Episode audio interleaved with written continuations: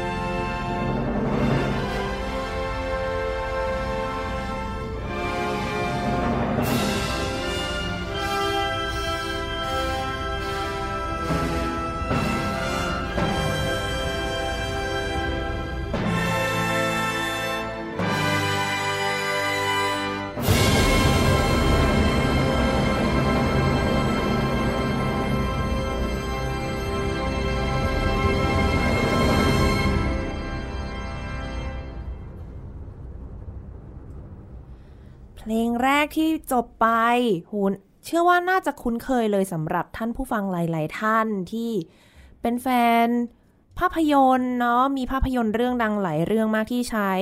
หรือว่าโฆษณาทีวีต่างๆเองจริงๆเป็นเพลงที่โผล่มาบ่อยมากเป็นเพลงอะไรยังไงเดี๋ยวไปถามแขกรับเชิญเลยดีกว่าเพลงอะไรคะไบค์ครับก็ก่อนอื่นเลยก็ขอกล่าวสวัสดีผู้ฟังทุกท่านนะครับก็ผมนายธนภักษ์ พูนพลนะครับในที่สุดก็ได้มาเป็นแขกกับรายการนี้นะครับกระผมนะครับเพลงแรกเพลงที่จบไปนะครับคือเพลง Our Soul Spark Zarathustra ของ Richard Strauss นะครับที่คิดว่าหลายๆคนอาจจะคุ้นหูอยู่บ้างเพราะว่าตัวเพลงนั้นน่ะถูกใช้ในเขาเรียกว่าเหมือน pop culture ในปัจจุบันเนี่ยหลายครั้งมากโดยจริงๆแล้วเนี่ยตัวเพลงนั้นนะถูกแต่งขึ้นโดยได้รับแรงบันดาลใจจากวรรณกรรมแนวปรัชญาภาษาเยอรมันในชื่อเดียวกันนะครับที่ประพันธ์โดยคุณฟรีดริช นิเช่นะครับโดยจริงๆแล้วเนี่ยผลงานจะถูกแบ่งเป็นทั้งหมดเก้าส่วนโดยที่ส่วนที่ยกมาเนี่ยเป็นส่วนแรกเท่านั้นเองครับเป็นส่วนสั้นๆครับก็แล้วก็ได้ชื่อตาม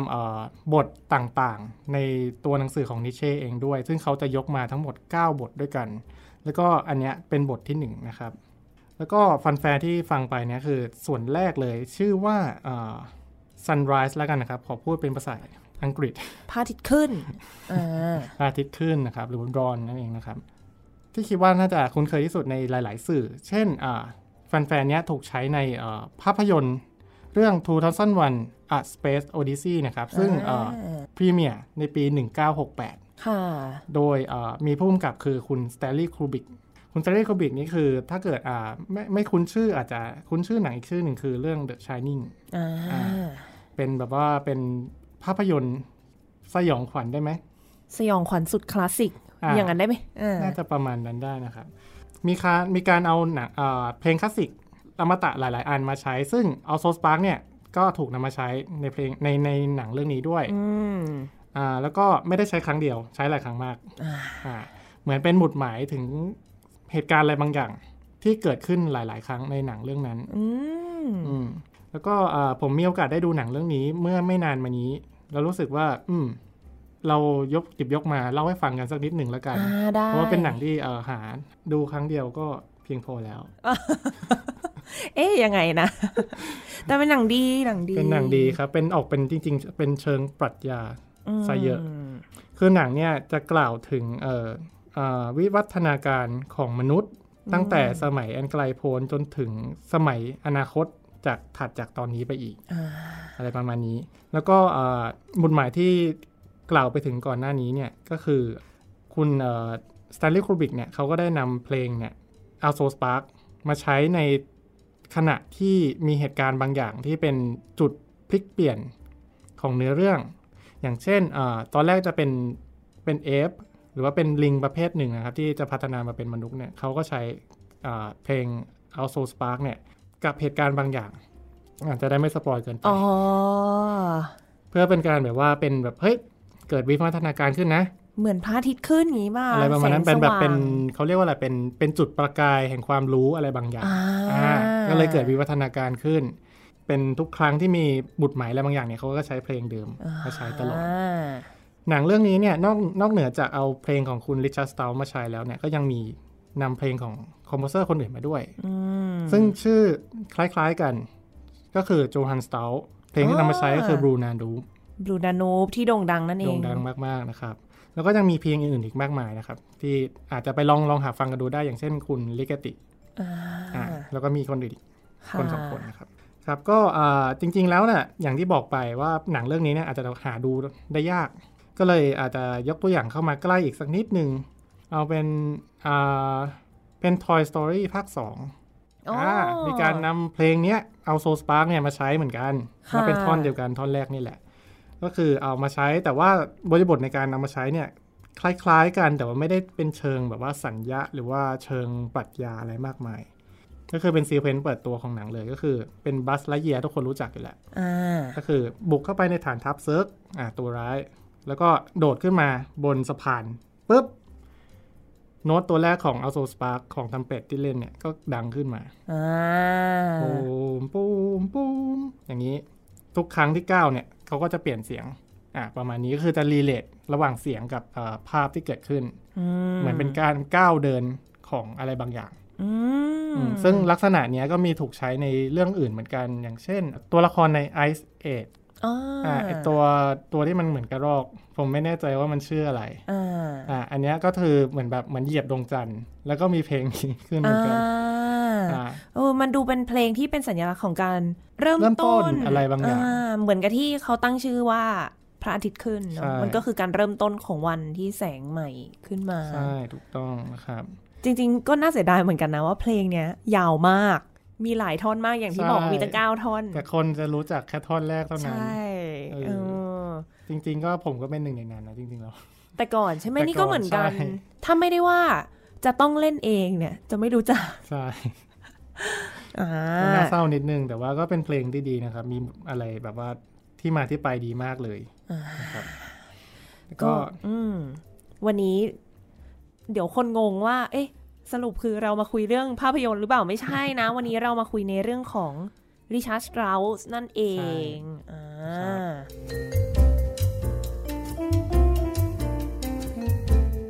ก่อนที่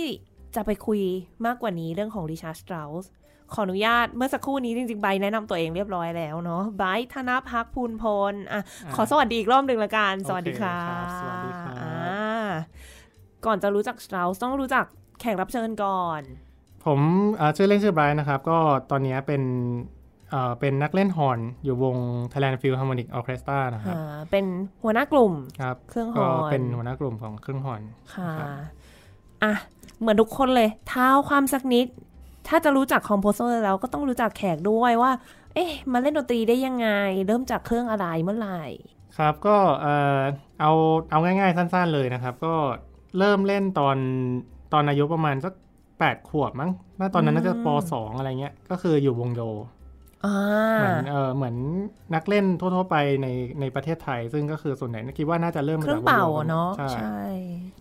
ใช่ครับก็เริ่มจากตรงนั้นมาแล้วก็เล่นฮอร์นมาเรื่อยๆเล่นเฟรนช์ฮอร์นตลอดเลยเหรอใช่จริงๆแล้วก็คือเป็นมาร์ชชิ่งฮอร์นเป็นตระกูลคล้ายๆฮอร์นเฟรนช์ฮอร์นเหมือนกันแต่ว่าก็คือเป็นแบบว่าเครื่องสำหรับใช้เดินแถวอ่า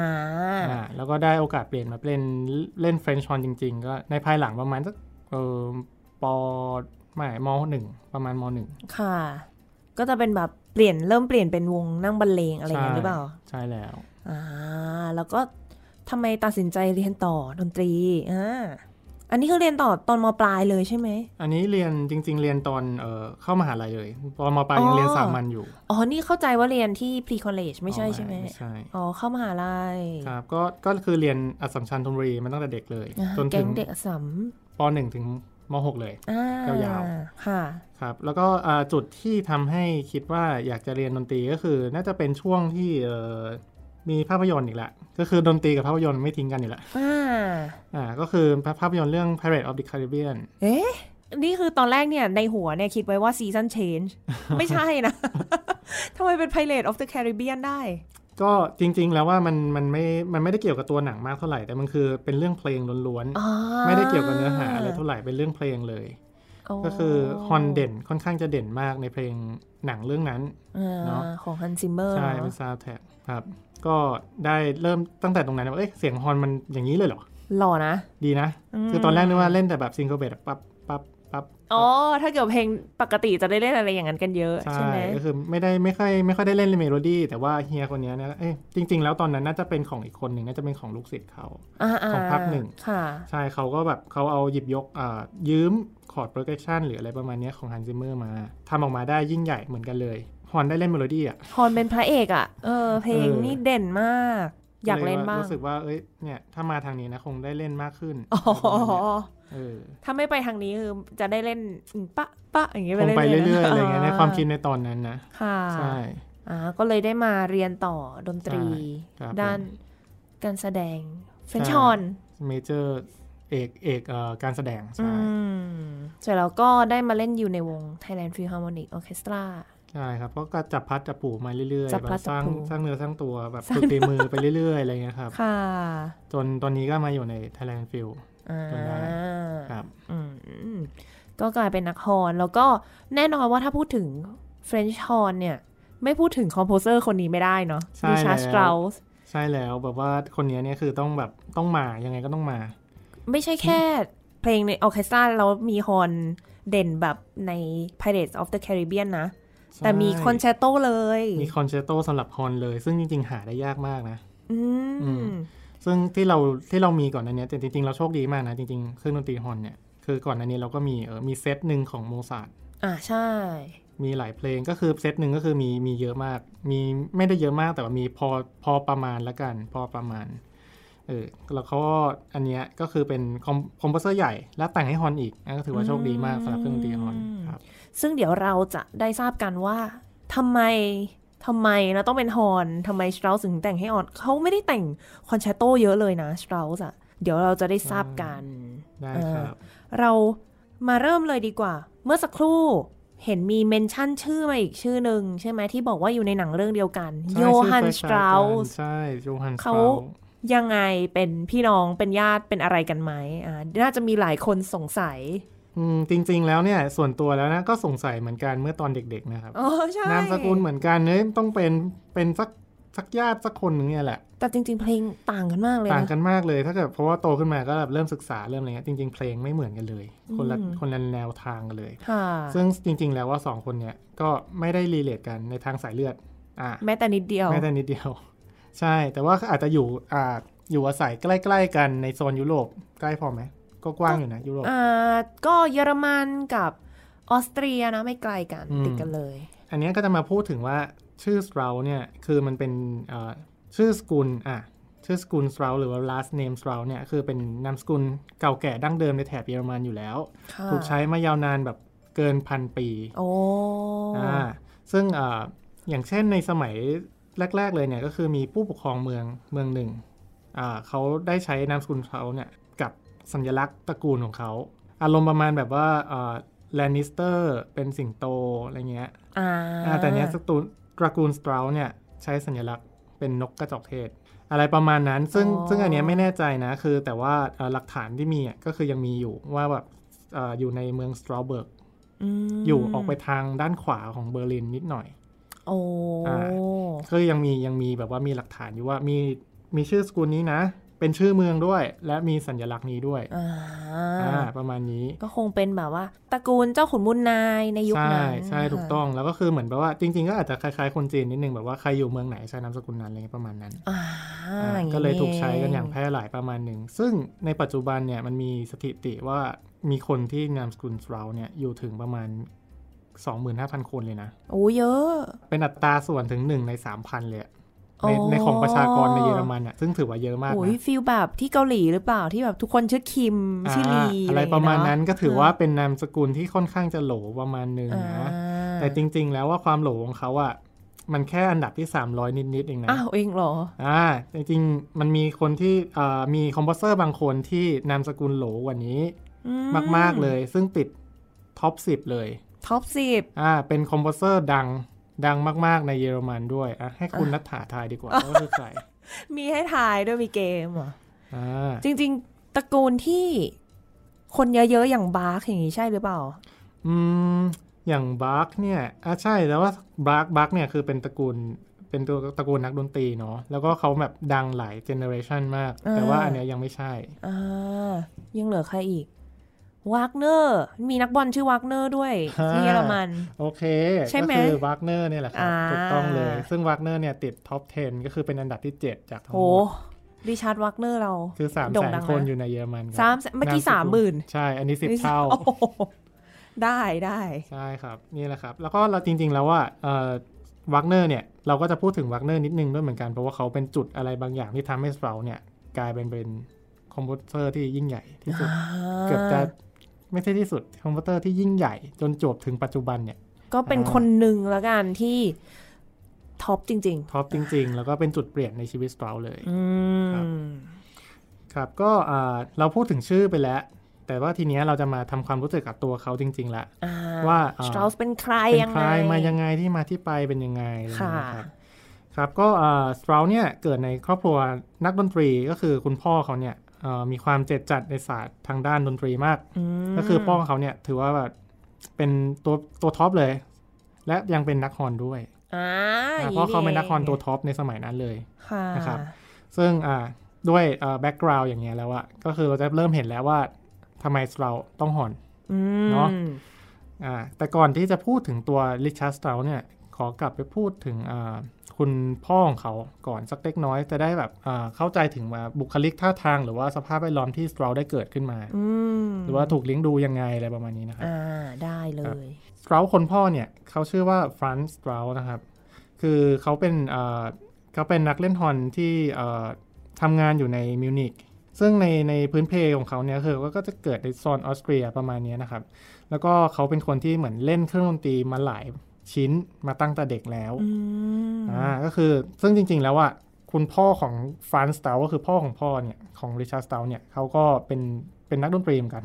อ่าโอ้โหตระกูลตระกูลนักดนตรีจริงๆก็คือแบบว่าลุงป้านะอาอะไรอาจจะไม่ขนาดนั้นแต่ว่าส่วนใหญ่เนี่ยจะเล่นดนตรีทั้งหมดค่ะไม่ว่าจะเป็นเอ่อไวโอลินที่อ่าเขาก็ได้เรียนตอนอายุเจ็ดขวบค่ะแล้วก็เจ็ดขวบเนี่ยก็คือไปเล่นเล่นเพลงในงานแต่งงานได้แล้วอ่ะโอ้เล่นไวโอลินนะเจ็ดขวบนะเจ็ดขวบเราทำอะไรอยู่ตอนนั้นเก็บลูกหินเนี่ยผมแปดขวบเพิ่งได้เล่นฮอร์นเองเนี่ยเขาเจ็ดขวบเขาไปออกงานแล้วอะโอ้โหเออแล้วก็ลุงๆเขาก็มีอ่ะมีเล่นคลาริเนตมีกีตาร์มี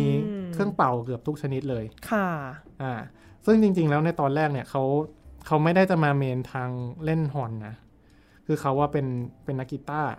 อ๋อเออแล้วไปแบบไปเล่นรับใช้แบบว่าเหมือนเป็นดูคคนหนึ่งแม็กซิมิเลียนแห่งบาวาเรียนในสมัยนั้นคือเป็นแบบนักกีตาร์แบบส่วนตัวอะไรประมาณนี้เออแล้วก็เขาก็แบบเออเขาก็ทำอย่างนั้นมาเรื่อยๆแต่ว่าในควบคู่กันไปนั้นเขาก็เขาก็ศึกษาเครื่องดนตรีอื่นไปด้วยแต่สุดท้ายแล้วเขาก็น่าจะมาคลิกกับฮอร์นนี่แหละจนในสุดท้ายแล้วมันก็กลายเป็นเครื่องดนตรีหลักของเขาจนเขาก็ทำงานไปในในทางดนตรีมาเรื่อยๆคือเป็นนักแสดงเป็นเพอร์ฟอร์เมอร์เกือบแบบว่าเกือบเต็มตัวเขามีอาจจะมีแต่งเพลงบ้างนิดหน่อยแต่ว่าส่วนใหญ่ก็จะเป็นนักเล่นแล้วก็จนจวบกระทั่งเขาได้มาอยู่ในวง Bavarian Court Orchestra ในฐานะนักฮอร์นนะครับในปีประมาณสักสิบแปด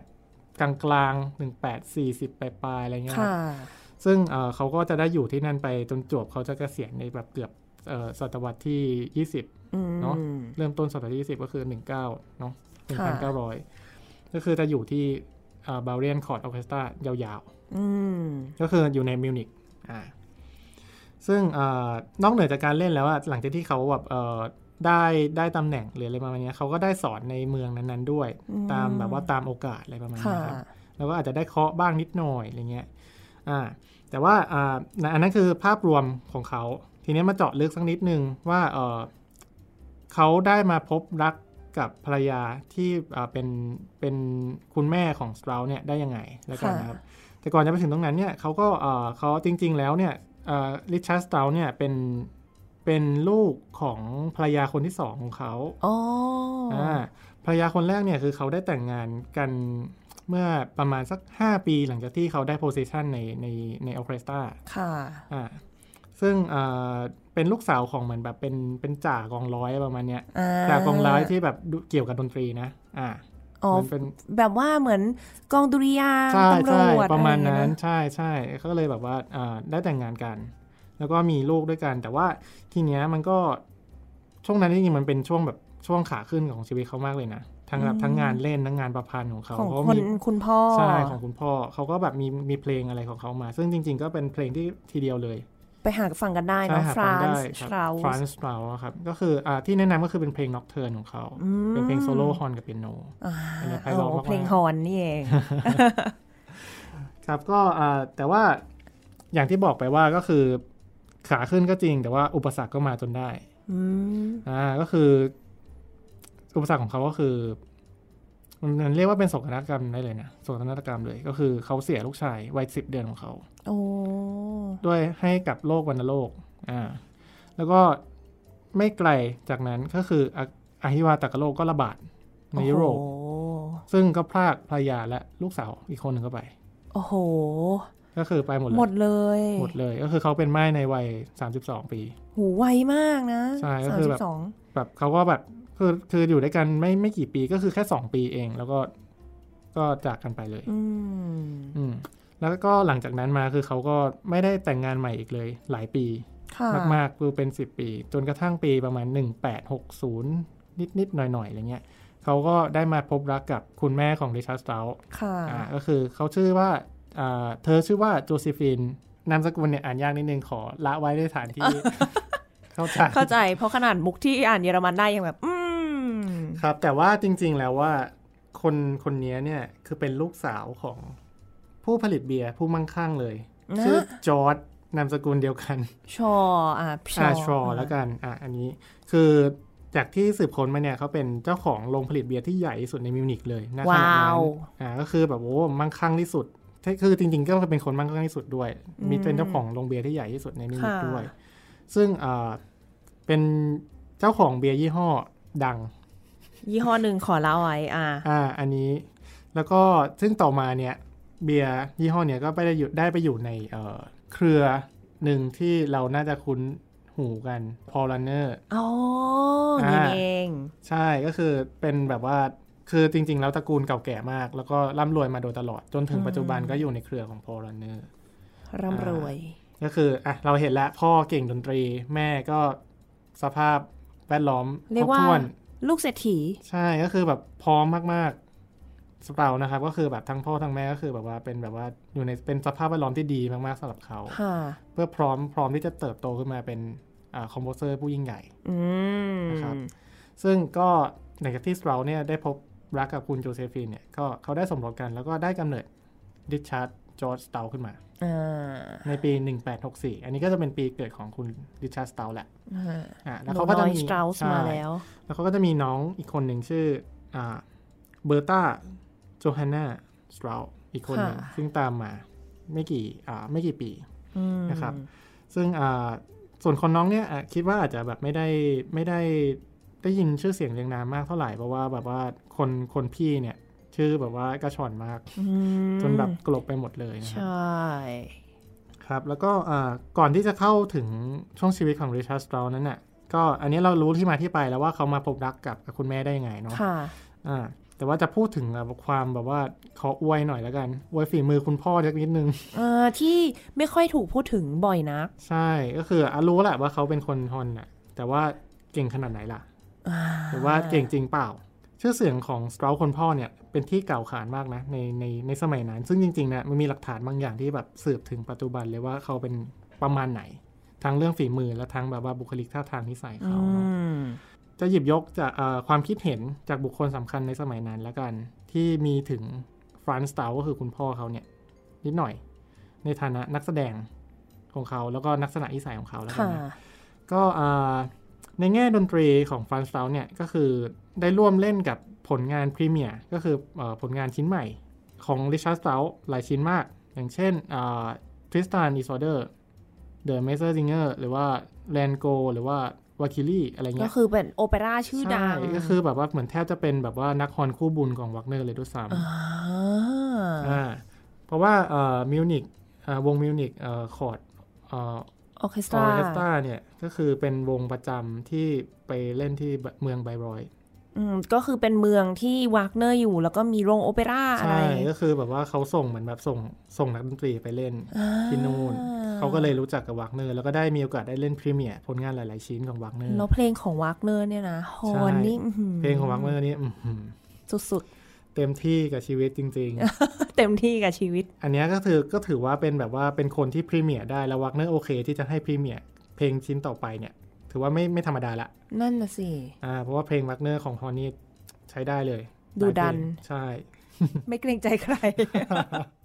ช่วงนี้คนนี้กำลังมาใช่อันเนี้ยอันเนี้ยมีมีแน่นอนแต่ว่าอันนั้นน่ะเป็นแค่เรื่องฝีมืออย่างเดียวเนาะจนอ่านั้นเป็นเรื่องแค่ฝีมือการเล่นฮอร์นของเขาถูกปะแต่ว่าทีเนี้ยคนเราจะเพอร์เฟกต์ไปทุกอย่างคงอาจจะมันเป็นเรื่องที่ยากนิดนึงอ่ามันก็เอ่อมีมีคอนดักเตอร์ที่มีชื่อเสียงในสมัยนั้นก็เคยพูดถึงอ่าฟรานซ์เตาไว้ว่าเนี่ยคนคนนี้เนี่ยทำงานด้วยลำบากนะแบบว่าจะรับแทบไม่ได้แล้วอะแต่เมื่อไหร่ที่เขาเป่าฮอร์นนะคือเราลืมทุกอย่างไปเลยอะอ๋อคือเป่าเก่งมากแต่นิสัยอย่างนี้เหรอใช่ดูดันไม่เกรงใจใครอ๋อดูดันไม่เกรงใจใครนี่คือใช่ทั้งสองด้านสองแง่สองงามเลยทั้งเล่นทั้งทั้งเล่นทั้งนิสัยเลยใช่ก็คือแบบว่าเป็นคนที่แบบแรงมากก็คือแบบสุดอ่ะสุดสุดในทุกทางอะไรประมาณนั้นอืมซึ่งคอนดักเตอร์คนนี้ไม่พอนะก็คือวักเนอร์ก็ยังเคยพูดเหมือนกันในแนวทำนองทำนองเดียวกันนี่แหละเออเขาก็บ่นถึงแบบสเตาทำไมแบบเออแบบทำงานด้วยยากนะแบบว่าชุดที่ขี้บ่นหรืออะไรประมาณเนี้ยแต่ว่าถ้าเขาเป่าขึ้นมาเมื่อไหร่เป่าเป่าฮอร์นขึ้นมาเมื่อไหร่เนี่ยก็คือแบบว่าผู้คนก็จะเงียบอ่ะเออทุกคนก็จะเงียบเลยเพราะแบบก็แบบโหมันไม่ได้เงียบแบบว่าเฮ้ยอะไรวะอะไรเงี้ยไม่ใช่นะก็คือเงียบเพราะว่าแบบมันมันเพราะมากเก่งใช่ก็คือแบบเก่งมากจริงๆแล้วโดยเฉพาะมันเป็นคำพูดที่มาจากแบบว่าสองคนที่เมนชั่นเนี่ยก็คือจริงๆคนแรก เ, เขาชื่อว่าฮันส์วอนบูโลแล้วกันนะน่าจะประมาณนี้ไม่แน่ใจว่าออกเสียงถูกหรือเปล่าก็เป็นคอนดักเตอร์ที่แบบทำงานกับสตราวอยู่เรื่อยๆแล้วก็วากเนอร์เนี่ยซึ่งสองคนนี้เขาเขาเรียกว่า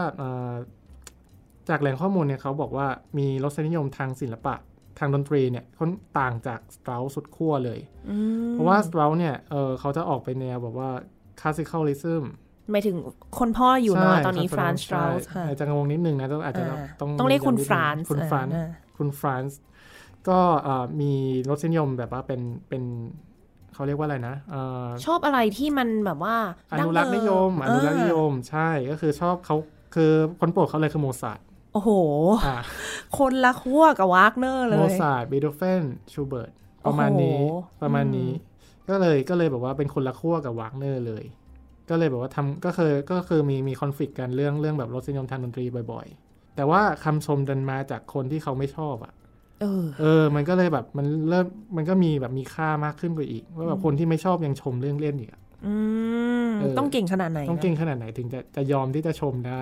เออเขาเก่งขนาดนั้นนั่นแหละแล้วก็คือเป็นแบบเป็นเหตุการณ์ที่กล่าวมาก็คือเป็นแบบว่าเป็นจุดที่เราเห็นได้ว่าถูกฟรานซ์ สเตาเนี่ยถูกยอมรับในฐานะนักดนตรีมากๆนะครับครับก็อ่านี่ก็เป็นบุคลิกของฟรานซ์ สเตาก็คือคุณพ่อคุณพ่อของริชาร์ด สเตานั่นเองซึ่งเราเห็นได้แล้วว่าเขาก็คือแบบว่าอยู่ในสภาพแวดล้อมที่ดีมากเลยก็คือคุณพ่อเป็นนักดนตรีที่มีฝีมือแล้วก็มีชื่อเสียงแล้วเก่งมากด้วยแล้วคุณแม่ก็มาจากตระกูลที่ร่ำรวยที่สุดในมิวนิกนะครับ perfect ก็ช่วงชีวิตในเบรกของของสตราวก็เพียบพร้อมไปด้วยสภาพร้อนที่ดีแล้วก็ปัจจัยที่เพียบพร้อมค่ะนะครับแล้วก็เขาก็จากจากปัจจัยตรงเนี้ยเขาก็ได้รับการศึกษาที่ดีควบคู่ไปกับความเข้มงวดทางด้านดนตรีของพ่อเขาอ๋อก็คือเรียนสามัญด้วยใช่เรียนสามัญด้วยแล้วเล่นดนตรีด้วยแล้วพ่อเขาก็แบบมีรสนิยมของเขาก็คือคลาสสิคอลลิซึมก็ปลูกฝังให้สตราวแต่เด็กเลยก็หวังว่าคงแบบจะให้เป็นแบบผู้สืบทอดอะไรประมาณนี้ค่ะครับซึ่งสตราวเนี่ยก็เขาเขาไม่ได้เล่นฮอร์นริชาร์ด สเตานะอ่ะตอนนี้เราเราทานสิทธิ์พูดถึงริชาร์ดแล้วคุณริชาร์ด สเตาแล้วคือเขาไม่ได้แบบว่าไดเรกต์ไปที่ฮอร์นเลยนะคือเขาก็เรียนเปียโนเปียโนก่อนเหมือนแบบว่าเหมือนนักดนตรีทั่วๆไปในสมัยนั้นก็คืออาจจะเริ่มแบบพวกแบบเปียโนไวโอลินเงี้ยซึ่งก็เปียโนเขาเริ่มตอนสี่ขวบ ก่อนที่จะได้ไปต่อในเครื่องดนตรีอื่นๆ อ, อ่าเขาก็ได้เหมือนแบบได้ปักหมุดหมายสำคัญว่าเป็นสัญญาณที่เฮ้ยไม่ธรรมดานะทางดนตรีเด็กคนนี้ก็คืออายุหกขวบเนี่ยเขาก็ได้ลงมือประพันธ์เพลงแรกของเขาขึ้นมาหกขวบเท่านั้นเองหกขวบจริงๆก็เหมือนโมซาร์ทเลยนะอนุบาลสามเฮ้ยตอนแรกพูดหกขวบว่าแย่นะพอบอกอนุบาลสามแย่กว่าเดิมอีกรู้สึกแบบโอ้โห อ, อนุบาลสามเราทำอะไรอยู่นอนกลางวันจำอะไรไม่ได้เลยครับก็ประมาณนั้นนะครับเมื่อกี้คนพ่ออะไรนะเล่นไวโอลินใช่ไหมตอนเจ็ดขวบอ่าเจ็ดขวบไปเล่นเวดดิ้งงานเวดดิ้งอันนี้หกขวบแต่งเพลงลูกไม้หล่นไม่ไกลต้นที่แท้ทรูครับก็คือเพลงแรกเนี่ยก็คือเป็นเพลงเปียโนแหละเพราะว่าเป็นเครื่องดนตรีที่เขารู้จักก็อ่าชื่อก็คือ Taylor Plogaเนาะแต่ว่าตอนนั้นเนี่ยคือจริงๆแล้วมันก็ยังจริงๆมันก็อย่างที่เรารู้สึกกันว่าคือมันคือยังเด็กมากเนาะยังแบบยังเด็กกว่าจริงๆมันเด็กเกินไปที่จะบันทึกโน้ตด้วยตัวเองด้วยซ้ำถูกไหมซึ่งจริงๆเขาแต่งได้เพราะเขาเหมือนอาจจะเล่นจากความจำหรือว่าอะไรเงี้ยแต่ว่าการจดบันทึกโน้ตจริงๆมันเป็นอะไรที่ซับซ้อนเนาะการจดบันทึกโน้ตเนี่ยเอาอย่างนี้ใครจดให้ก็คือพ่อเขาก็เป็นคนจดบันทึกให้แต่ว่าเขาก็แต่งเองแล้วพ่อก็จดให้ค่ะใช่อันนั้นก็คือเป็นประสบการณ์การแต่งเพลงครั้งแรกของเขาคือหกขวบหกขวบอนุบาลสามถูกต้อง เรื่องเล่า นักดนตรีเจ็บปวด เป็นอินไซต์ของของนักเล่นโอเปร่าโอเปร่าเฮาส์เขาไปเล่นมา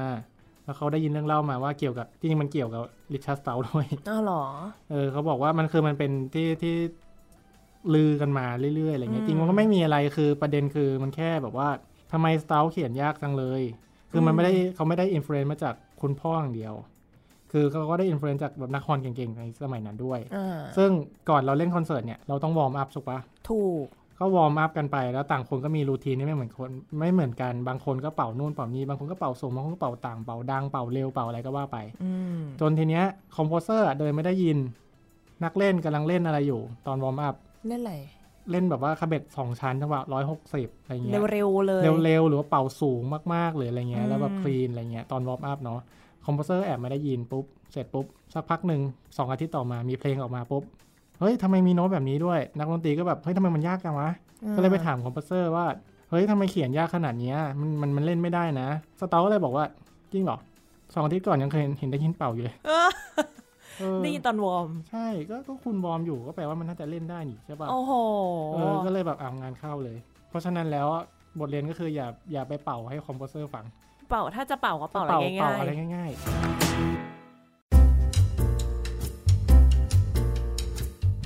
หลังจากนั้นเนี่ยเขาก็ได้มีโอกาสเรียนไวโอลินกับญาติของเขาแล้วก็ต่อมาก็คือแบบเหมือนเริ่มเริ่มแบบว่าลงลึกไปแบบว่าเรียนเรื่องการประพันธ์เพลงแหละกับน่าจะเป็นนักเป็นคอนดักเตอร์ที่มีชื่อเสียงในสมัยนั้นนะครับขอไม่พูดชื่อแล้วกันพูดยาก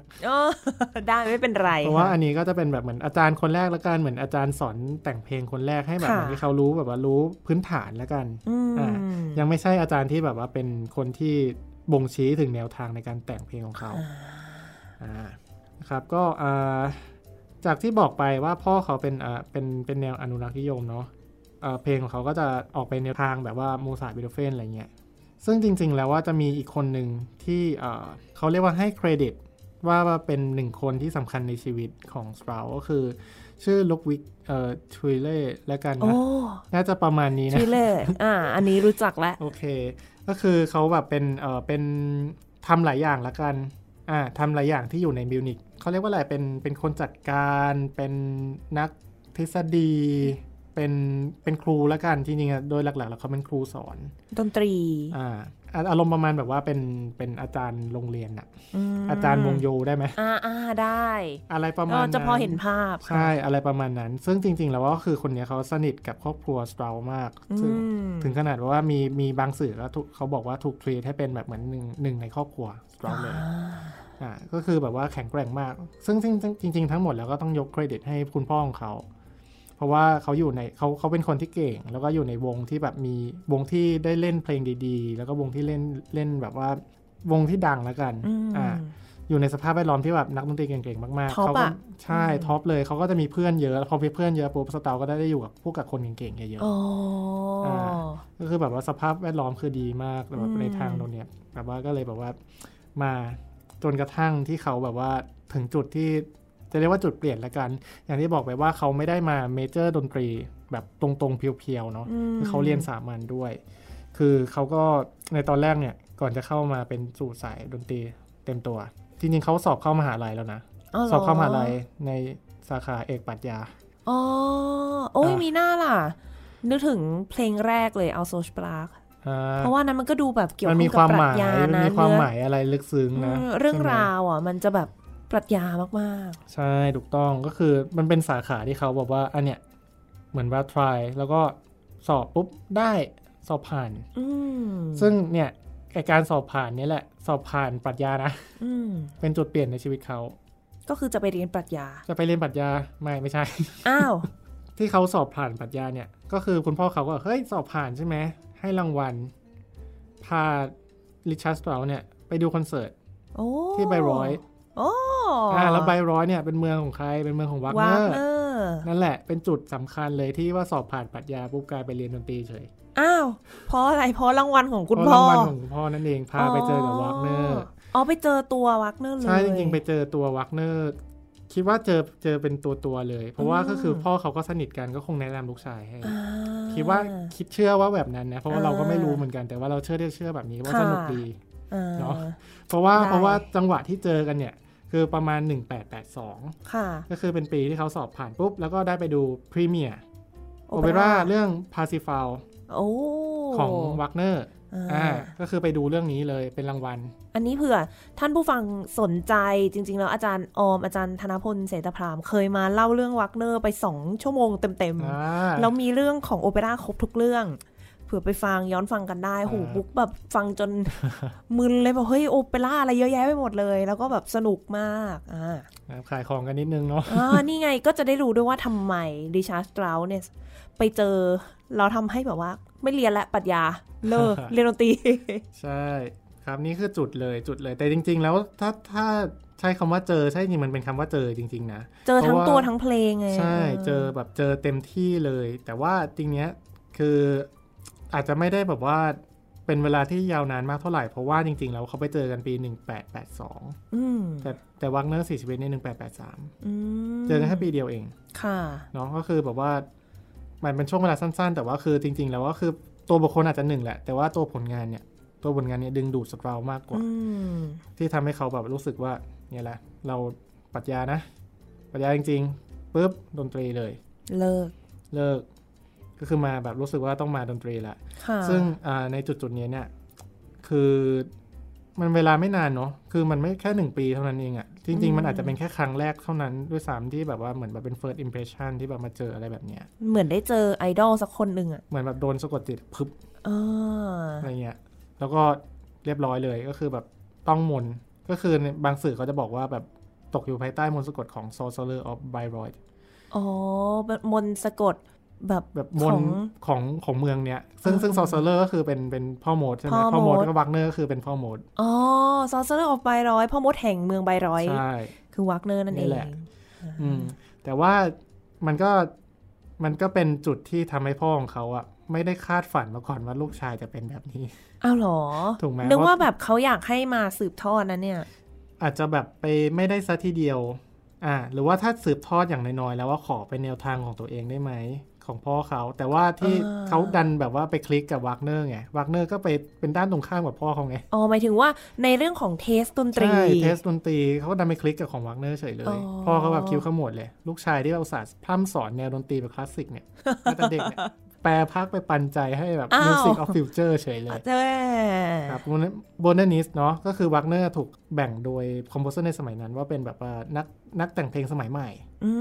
อ่าก็คือเป็นแบบเป็นเสียงที่แบบไม่ใช่แบบว่าไม่ใช่เก่าๆเหมือนโมซาร์ทอะไรเงี้ยใช่ว่าเป็นแบบพวกหัวก้าวหน้าใช่ใช่ก็เลยแบบว่าคือเขาแบบพ่อก็แบบเสียใจอ่ะเออแต่ว่าก็ไม่เป็นไรเพราะว่าลูกชายก็เลือกอย่างนี้แล้วก็โอเคประมาณนั้นซึ่งหลังจากนั้นเราก็เลือกที่จะออกจากมหาลัยเนาะแล้วก็ทำตามความต้องการของเขาซึ่งผลงานหลากหลายผลงานเขาก็ได้เริ่มออกมาปรากฏในช่วงนี้เนาะเขาก็เริ่มแบบแต่งเพลงหนักขึ้นเพราะว่าเขาก็เริ่มอ่ะเหมือนรู้ตัวแล้วว่าเขาเรามาถ่ายดนตรีแล้วเขาก็เริ่มแต่งเลยแต่งแบบหนักๆเลยซึ่งตัวอย่างที่จะยกมาอันนึงเลยก็คือเป็นสำคัญมากก็คือในช่วงนี้เลยนะคือหนึ่งพันแปดร้อยแปดสิบสอง แปดสิบสามเนี่ยก็คือฮอร์นคอนแชร์โตเบอร์หนึ่งซึ่งก็คืออายุสิบแปด แต่งคอนแชร์โตเบอร์หนึ่งของเขา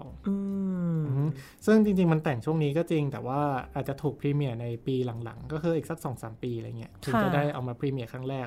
ซึ่งเขาแต่งออกมาทั้งหมดสองเวอร์ชันด้วยกันก็คือเวอร์ชันเล่นกับเปียโน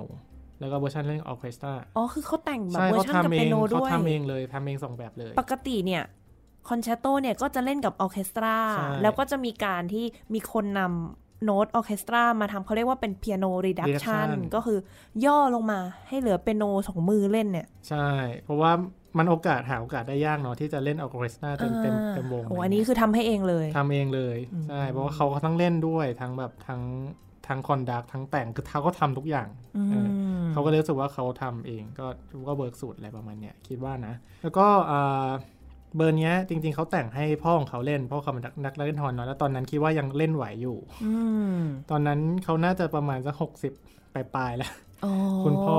คุณพ่อเขาเกิดประมาณหนึ่งแปดสองต้นๆอ่ะประมาณนี้อ๋อใช่ตอนนั้นก็หกสิบกว่าใช่ก็หกสิบกว่าแล้วก็แบบต้องมาเล่นเพลงใหม่ซึ่งจริงๆแล้วว่าเพลงนี้ในปัจจุบันเราก็ยังใช้อยู่เป็นเพลงแบบสแตนดาร์ดเลเบอร์ทัวร์ในการเล่นออดิชั่นเลยอ่าเพราะว่ามันแบบมันแสดงถึงอะไรบางอย่างหลายๆอย่างที่แบบว่ามันมันแบบเป็นจุดที่บอกว่าคนนี้เล่นเป็นยังไงอ่าก็เลยแบบว่าเป็นเป็นเรปอร์ทัวร์สำคัญแล้วกันซึ่งอ่ามันก็มีฟีดแบ็กจากคุณพ่อเขาพูดถึงเพลงนี้เหมือนกันว่าตอนที่เพลงออกมาเนี่ยพ่อเขาคิดยังไงก็คือสตราวแต่งมาคุณพ่อครับเล่นเพลงหน่อยค่ะรบกวนเล่นเพลงนี้ให้หน่อยครับประมาณนี้เนาะหลังจากที่พ่อเขาได้ลองซ้อมๆดูแหละเขาก็รู้สึกได้ว่าเออเพลงเนี้ยมันค่อนข้างยากนะมีโน้ตสูงๆบางที่ที่แบบว่าเออเขารู้สึกว่ามันมันเสี่ยงอะแม้กระทั่งกับสำหรับสำหรับคนที่เก่งขนาดนั้นน่ะขนาดนั้นเขายังรู้สึกว่าเอ้ยมันสูงมันมันเสี่ยงเกินกว่าที่จะรู้สึกว่าจะเอามาแสดงให้คนดูฟังเออมันต้องแลกแบกรับความกดดันประมาณนึงเลยนะที่แบบโดยเฉพาะแบบถ้ามันมียิ่งเป็นรอบพรีเมียร์เงี้ยมันก็ต้องแบบเป็นอะไรที่แบบต้องดีต้องแบบต้องเป็นสิ่งที่คอมโพเซอร์อยากจะแบบให้มันออกมาแล้วมันออกมาดีอย่างเงี้ยเขาก็รู้สึกว่าเขาไม่ไหวอ่ะเขาเขาไม่เอาแล้วกันเขาไม่อยากรับความเสี่ยงเนี้ยเขาก็เลยให้คนอื่นเป็นคนพรีเมียร์แทนอ๋ออ่าถึงแม้ว่าเพลงจะแต่งให้คุณพ่อก็ตามเนี้ยแต่ว่าก็ไม่เป็นไรสตาร์ก็เลยก็ให้คนอื่นทำทำรอบพรีเมียร์ให้ในปีหนึ่งแปดแปดห้าสามปีต่อมานะครับครับก็อ่าอันนี้แค่เป็นตัวอย่างหนึ่งอุ้ยเดี๋ยวตอนนั้นอะสตาร์อายุเท่าไหร่เองเนี่ยยี่สิบใช่ประมาณต้นๆมั้ยยี่สิบถ้าถ้ารอบพรีเมียร์ประมาณยี่สิบเอ่อยี่สิบเอ็ดเอาแปลว่าตอนแต่งนี่คือเด็กกว่านั้นตอนแต่งคือสิบแปด สิบแปดโอ้โหสิบแปดเขาเรียกว่าเป็นผลงานที่ก้าวผ่านยุคสมัยจากตอนนั้นจนถึงปัจจุบันเพราะปัจจุบันก็ยังเป็นสแตนดาร์ดและบัตทัวร์ได้อยู่เลยแล้วก็โน้ตเขาไม่ได้เปลี่ยนด้วยใช่ไหมสรุปใช่ไม่เปลี่ยนคือยากแค่ไหนก็ก็ยากต่อไปเท่าเดิมใช่อ่ะลืมพูดถึงไปก็เอาเรามาพูดถึงความพิเศษของเบอร์นี้สักนิดนึงแล้วกันนะที่มันพิเศษมากๆเลยนะคือมันเป็นคอนแชร์โตก็จริงโดยทั่วไปแล้วเพลงคอนแชร์โตเนี่ยส่วนใหญ่จะเป็นเป็นวงหรือว่า accompaniment เนี่ยเปิดมาด้วยการเสนอธีมจากจากวงออร์เคสตราหรือว่า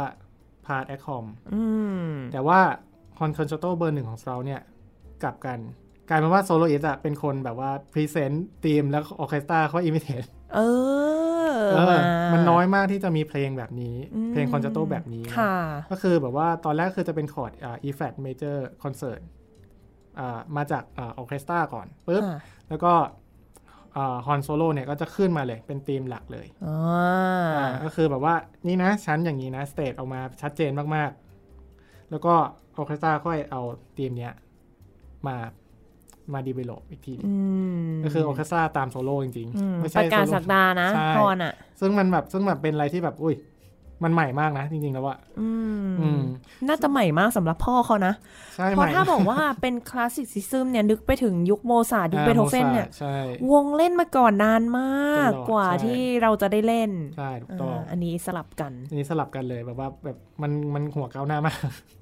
มันใหม่มากสำหรับตอนนั้นครับอันนี้คือเป็นเบอร์หนึ่งซึ่งจริงๆแล้วอ่ะมันมีเบอร์หนึ่งใช่ไหมแปลว่ามันต้องมีเบอร์อื่นซึ่งเราเนี่ยแต่งไว้ทั้งหมดสองเบอร์ด้วยกันซึ่งเราจะขอเก็บเบอร์สองไว้ก่อนเดี๋ยวอุบไว้ก่อนเพราะว่าเบอร์สองเนี่ยเขาจะแต่งขึ้นอีกหกสิบปีหลังจากนี้นานมากนานมากคือแบบเบอร์หนึ่งกับเบอร์สองห่างกันหกสิบปีอู้แปลว่าเป็นคนที่มีช่วงชีวิตที่ยาวมากใช่เราอายุยืนมากเขาเขามีอายุถึงหกสิบแปดสิบหกปีนะ เทียบกับคอมโพเซอร์คนอื่นอะโมซาร์ทเท่าไหร่สามสิบห้าเบโธเฟนก็ยังห้าสิบกว่าเองนะใช่ก็คืออายุยืนมากน่าจะมียุคสมัยแบบเรื่องให้เล่าเยอะใช่ถูกต้องนะครับก็ขออุบไว้ก่อนคอนแชร์โตเบอร์สองนะครับครับก็อันนี้คือเป็นตัวอย่างเพลงเพลงหนึ่งที่เขาเริ่มแต่งหลังจากที่เขาเลือกที่จะเดินเดินบนเส้นทางของนักดนตรีเนาะคือเขาก็ได้เหมือนแบบว่าออกออกเดินสายไปแบบว่าศึกษาหรือว่าพบปะผู้คนแบบพบปะคอมโพเซอร์ในทั่วๆยุโรปเลยเนาะคือเขาไปหลายที่มากจนเขาได้แบบว่าเหมือนแบบได้แนวแนวทางในการแต่งเพลงของเขาขึ้นมาอยู่เบสบนความคิดที่ว่า new ideas must seek new forms อืมอืมก็คือถ้าเกิดไอเดียใหม่ๆเนี่ยมันก็ต้องต้องหาฟอร์มใหม่ด้วยไหมหมายถึงว่าโครงสร้างของเพลงใหม่ๆฟอร์มก็คือโครงสร้างของเพลงเนี่ยคือโดยปกติแล้วเนี่ยเพลงเราก็จะมีแบบมีโครงสร้างของเพลงที่แบบค่อนข้างจะแบบมาเป็นแบบแผนแล้วถูกใช้มาคล้ายๆเดิมมาตั้งตั้งแบบเป็นร้อยปีอะจริงๆนะค่ะอย่างเช่นอ่าอย่างเช่นเอ่อโซนาต้าฟอร์มอย่างเงี้ยโซนาต้าฟอร์มก็คือเป็นแบบรูปแบบของการแบบว่าอ่ามีพรีเซนต์เอ่อมีพรีเซนต์ทีมอาจจะมีมีแนะนำก่อนมีพรีเซนต์ทีมมีดีเวลลอปแล้วก็มีรีแคปอะไรประมาณเนี้ยซึ่งเขารู้สึกว่าไอ้ฟอร์มเนี้ยมันเป็นการแบบว่าจำกัดอิสรภาพทางการแต่งเพลงมากเกินไปอ๋ออ่าเขาก็เลยรู้สึกว่าเขาต้องหาทางใหม่แล้วจนเขาก็ได้ไปสู่เอ่อแนวทางเพลงใหม่ซึ่งจริงๆเขาไม่ได้เป็นคนคิดคนแรกนะแต่ว่าเขาเป็นคนที่เขารู้สึกว่าเขาเขาชอบอันนี้แล้วเขาสามารถพรีเซนต์ออกมาได้ดีมากก็คือเขาจะไปสู่เส้นทางของโทนโพเอมอ่าอันนี้โทนโพเอมคืออะไรคร่าวๆนิดเดียวให้ท่านผู้ฟังเข้าใจด้วยนะโทนโพเอมก็คือเป็นการแบบว่าเป็นเป็นเพลงละกันเป็นโครงสร้างของเพลงที่มีลักษณะของการแบบว่าพัฒนาไปเรื่อยๆและไม่ย้อนกลับอ่าอ่าเรียกว่าอย่างนั้นละกันคืออ่าอย่างโซนาต้าเนี่ยจะมีการกลับมาของธีมหลักธีมปั๊บปั๊บปั๊บมีเปลี่ยนคีย์แต่ว่าอยู่ในอะไรกลับมาจบได้แบบคล้ายๆเดิมอะไรแต่ว่าโทนโพเอมมันจะเหมือนเป็นการแบบเหมือนการเล่าเรื่องอ๋อการเล่าเรื่องไปข้างหน้าแล้วก็จบปุ๊บอ่าเหมือนเราอ่านหนังสือเนาะมันก็ไปเรื่อยๆเขาจะไม่เปิดกลับมาอะไรเงี้ยอ่าใช่อันนี้ก็คือเป็นลักษณะเอ่องานประพันธ์ของเขาที่เขารู้สึกว่าเขาคลิกอันเนี้ยเออเขาก็จะแบบแต่งประเภทนี้ออกมาค่อนข้างเยอะค่ะครับก็ในช่วงนั้นก็จะมีเราอาจจะคุ้นหูบ้างก็คือดอนฮวนโอ้อันนี้ก็เป็นเพลงดังใช่หนึ่งพันแปดร้อยแปดสิบแปดมีตามมาอีกเยอะแยะเต็มไปหมดเลยมีเป็นสิบเพลงนะครับแต่ว่าก็พูดถึงอย่างเช่นเอ่อ Trill Rispegel เนาะออกเสียงถูกป่ะไม่รู้แต่ประมาณนี้ Orange Beagle อ่าโอเคอันนี้สำเนียงมาขออีกทีครับขออีกที Trill Orange Beagle อ่าเพลง Strauss หลายเพลงออกชื่อยากจริงๆใช่ครับอย่างอย่างเพลง Trill เนี่ยก็ก็เป็นเอ่อมีฮอนเด่นจริงๆแล้วแทบทุกเพลงฮอนเด่นฮอนเด่นทุกเพลงนะพูดจริงคือมีคอนแชร์โตแล้วก็ยังเอาไปเด่นในเพลงเพลงอื่นๆของเขาด้วยออเคสตราด้วยเนี่ยไม่ต้องแปลกใจทำไมมุกเชิญคนฮอนมาพูดเรื่องสตราสนะฮะน่าจะรู้จักดีสุดแล้วแหละเจอมาเยอะเจ็บมาเยอะประมาณนึงใช้คำนี้ได้ไหมนะเจ็บมาเยอะเพราะว่ายากด้วยเจ็บมากับความยากของเขาแต่ยากปุ๊บมันก็พลอเนี่ยมันก็เลยน่าเล่นใช่ครับก็นอกเหนือจากที่เขาแต่งเพลงไว้เขาคู่กันไปเนี่ยเขาก็ศึกษาถึงการเป็นวัทยากรหรือคอนดักเตอร์ด้วยเขาก็ได้เริ่มแบบว่าได้ไปควบคุมวงบ้างในบางครั้งซึ่งจนสุดท้ายแล้วเนี่ยในช่วงช่วงนั้นนะเขาก็ได้มาเคาะในไบรอยจนได้โอ้มาสู่เมืองของจุดเริ่มต้นด้วยซ้ำของเขาพ่อมดที่เขาแบบถูกไล่คาถาใส่ไว้ใช่เขาก็ได้กลับมาอยู่ที่นี่แต่ว่าหลังจากที่ครั้งแรกที่เขาได้สะบัดบาตองในเมืองไบรอยเนี่ย ม, มันก็เป็นเวลาเกือบสี่สิบปีเลยที่เขาจะได้เคาะครั้งต่อไปโหนานมากเกิดอะไรขึ้นนั่นสิก็คืออ่ามันเป็นอ่าเป็นช่วงเวลาที่แบบว่ามันห่างหายจากเมืองนี้ไปเลยเพราะว่าอ่าเขาหลักๆแล้วเนี่ยเขาไปทะเลาะ ก, กับลูกชายเจ้าถิ่นอ้าวเจ้าถิ่นก็คือวากเนอร์อ๋ออ่าเขาไปทะเลาะ ก, กับลูกชายวากเนอร์อ๋อเพราะว่าไบรอยเนี่ยจริงๆแล้วเป็นเมืองจริงๆตอนปัจจุบันนี้ก็ยังเป็นอยู่ก็คือเขาเราเรียกว่าไบรอยเฟสติวัลค่ะอ่าก็คือจะมีเป็นแบบมีเป็นเทศกาลดนตรีหรือว่าแบบวงที่ไปเล่นแล้วก็เล่นผลงานของวากเนอร์ซึ่งปัจจุบันก็ยังมีคนที่เขาเรียกว่าเป็นออร์แกไนซ์หรือว่าคนจัดการที่ยังเป็นคนในสายตรงจากตระกูลวากเนอร์อยู่อ๋ออ่าร้อยกว่าปีแล้วนะค่ะร้อยห้าสิบหรือเปล่าอาจจะอาจจะถึงด้วยซ้ำเป็นไบรอยเฟสติวัลเนี่ยก็คือเขาไปทะเลาะ ก, กับลูกชายวากเนอร์ชื่อว่าซีดฟรีดวากเนอร์อ่าซีดฟรีดซีดฟรีดชื่อเนี้ยก็คือเป็นตัวละครหลัก ในในโอเปร่าของวากเนอร์ด้วยอ่าใช่เป็นฮีโร่ในตำนานของเยอรมันนะครับมาตั้งชื่อลูกเลยใช่ถูกต้องก็นี่แหละครับเป็นความแบบเชื่อมโยงกันแบบมันมันหนีกันไม่พ้นจริงๆนะแบบว่าพวกวรรณกรรมนิยายซึ่งปัจจุบันกลายเป็นภาพยนตร์ไปแล้วก็เป็นดนตรีก็คือทุกอย่างเนี่ยพันกันหมดเลยไอ้เรื่องที่เขาทะเลาะกันเนี่ยก็คือเป็นจริงๆมันเป็นแนวคิดเกี่ยวกับการแสดงโอเปร่าเออจริงๆสเปาคือก็ต้องเล่นโอเปร่าเขาก็ต้องเคาะเออโอเปร่าของวากเนอร์ไงค่ะแล้วลูกชายเขาก็รู้สึกว่าแบบเอ้ยเนี่ยผลงานพ่อชนะแล้วทำไมคุณไม่ทำอย่างเงี้ยล่ะอ๋อเหมือนแบบคอนนักเป็นแนวตัวเองไปเลยใช่ก็คือสเปาเขามีแนวทางของตัวเองไงก็เลยบอกว่าไม่ลงรอยก็อยู่ไม่ได้ไม่ต้องกลับมาแล้วนะเออไม่เอาแล้วนะอะไรอย่างเงี้ยสเปาก็ไปก็ได้คือเขาจริงๆสเปาริชาร์ดสเปาเนี่ยเขาเป็นคนแบบแทบจะตรงข้ามกับพ่อกันเลยนะเขาเป็นคนที่ใจเย็นมากเอาเหรอเขาไม่เขาไม่ได้เป็นเขาเป็นคนที่แก้ปัญหาแบบไม่ได้ใช้ความรุนแรงหรือว่าเขาไม่ค่อยเป็นไป against กับใครอย่างเงี้ยยกเว้นจะมีเขาจะมีปัญหาเข้ามาเองอะไรเงี้ยเออเขาเป็นคนที่แบบถ้าไปดูรูปของเขาเนี่ยจะเห็นว่าแบบเป็นแบบเป็นเป็นคุณตาใจดีอะไรประมาณนี้อ๋อใช่เขาก็โอเคถ้าเกิดแบบว่าไม่ก็ก็ไม่อะไรเงี้ยซึ่งจริงๆแล้วอันเนี้ยอันเนี้ยเป็นเป็นสาเหตุหนึ่งที่เขาไม่ได้ขอต่อที่ไบรอยท์แต่ว่าต่อมามันก็จะมีคือแบบว่าถ้าผ่านไปสิบปีคิดว่ามันคงน่าจะดีขึ้นเนาะใช่ไหมโดยทั่วๆไปมันคงไม่โกรธกันจนแบบสี่สิบปีอะไรอย่างเงี้ยเออแต่ว่าจริงๆมันก็มีแบบว่ามีคอนฟลิกต์ขึ้นมาเรื่อยๆอย่างเช่นอ่าคอสซิม่าวักเนอร์ก็คือเป็นภรรยาคนที่สองของวักเนอร์เนาะก็คือเขาแบบเขาก็แบบไม่ชอบสเตลอีกอ้าวแต่ว่าไม่ชอบในในเรื่องอื่นแหละเพราะว่าสเตลเนี่ยหลังจากที่ออกมาจากไบรอยท์เนี่ยเขาก็เริ่มทำงานทางด้านอื่นแหละแล้วเขาก็มีแนวทางใหม่อะ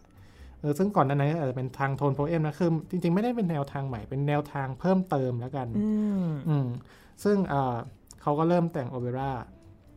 แล้วก็เริ่มแบบพรีเมียร์โอเปร่าหลายๆเรื่องหลังจากนั้นตั้งที่เขาออกจากไบรอยท์เนาะก็คือคอสซิม่าวักเนอร์เนี่ยเขาไม่ชอบโอเปร่าเรื่องหนึ่งของของสตราส์ด้วยเนื้อเรื่องหรืออะไรก็ตามอะไรประมาณนี้ครับก็เลยแบบว่าก็ไม่ได้กลับมาจนกระทั่งแบบว่าจนกระทั่งซีดฟรีดแล้วก็คอสซิม่าวักเนอร์เนี่ยเสียชีวิตลงในปีหนึ่งพันเก้าร้อยสามสิบทั้งคู่เสียชีวิตลงนะวักเนอร์ก็กลับไปเลยอ้าว ก็อืมพอจะเข้าใจได้พอจะเข้าใจได้ใช่ไหมก็คือแบบว่าโอเคก็ปัญหาปัญหาไปแล้วฉันก็กลับมาได้สิใช่เขาก็กลับมาหนึ่งพันเก้าร้อยสามสิบเขาก็ได้กลับมาในไบรอยท์ในที่สุดสี่สิบปีผ่านไปก็เป็นเรื่องราวใช้คำว่ายาวนานยาวนานประมาณนึงแต่ยังไม่จบอย่างที่บอกว่าเขามีช่วงชีวิตถึงแปดสิบหกปีใช่ไหมใช่เมื่อกี้บอกแปดสิบหกถูกต้องแปดสิบหกปีเพราะฉะนั้นเนี่ยเดี๋ยวในตอนถัดไปตอนเดียวไม่พอจริงๆตอนแรกเราคุยกันไว้หนึ่งตอนพอบุ๊กเห็นเนื้อหาแล้วขอสองตอนเถอะเนาะเพราะว่าเรื่องราวเขาน่าสนใจมากอย่างในตอนหน้าเนี่ยก็จะมีพูดถึงในเรื่องของช่วงชีวิตเขาที่ใช่ที่คือสามสิบปีที่หายไปนั่นแหละเราจะพูดถึงตรงนี้นี่แหละแล้วมันจะมีในเรื่องของอะสงครามโลกใช่ก็คือหลังจากนั้นอ่าซึ่งเฮ้ยน่าสนใจมากว่าช่วงชีวิตของนักประพันธ์คนหนึ่งที่ผ่านสงครามโลกน่าจะทั้งหนึ่งทั้งสองเลยเนาะอ่าจะเป็นยังไงเพราะฉะนั้นต้องติดตามต่อไปในตอนหน้าอ่าวันนี้สนุกมากขอบคุณไบรท์มากๆเลยที่มาเล่าเรื่องราวของริชาร์ด สเตราส์เกือบพูดว่าริชาร์ด วักเนอร์แล้วนะเมื่อกี้แบบเอ๊ะมันชื่อซ้ำกันมากฟรานซ์ สเตราส์ริชาร์ด สเตราส์ริชาร์ด วักเนอร์แล้วเมื่อกี้เราคุย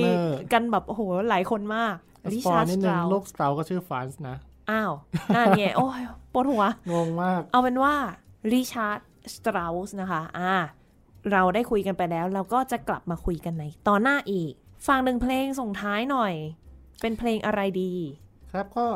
เพลงส่งท้ายนี้ก็ที่พูดไปเยอะๆก็คงอาจจะเป็นฮอร์นคอนแชร์โตเบอร์หนึ่งแล้วกันเนาะที่บอกว่าเริ่มด้วยฮอร์นเลยเริ่มด้วยฮอร์นเลยเนี่ยยังไงแล้วมันยากไอ้โน้ตสูงเนี่ยมันขนาดไหนกันที่ถึงขนาดคนเก่งๆอย่างคุณพ่อยังไม่ไม่ยอมเล่นอ่ะแต่ผมเล่นได้ครับอย่างเงี้ยอ่าโอเคเป็นเพลงส่งท้ายกันค่ะค่ะท่านผู้ฟังคะสำหรับวันนี้เวลาก็หมดลงแล้วดิฉันมุกณัฐฐาควรขจรและธนภัทรภูลผลนะครับค่ะเราสองคนขอลาไปก่อนสวัสดีค่ะ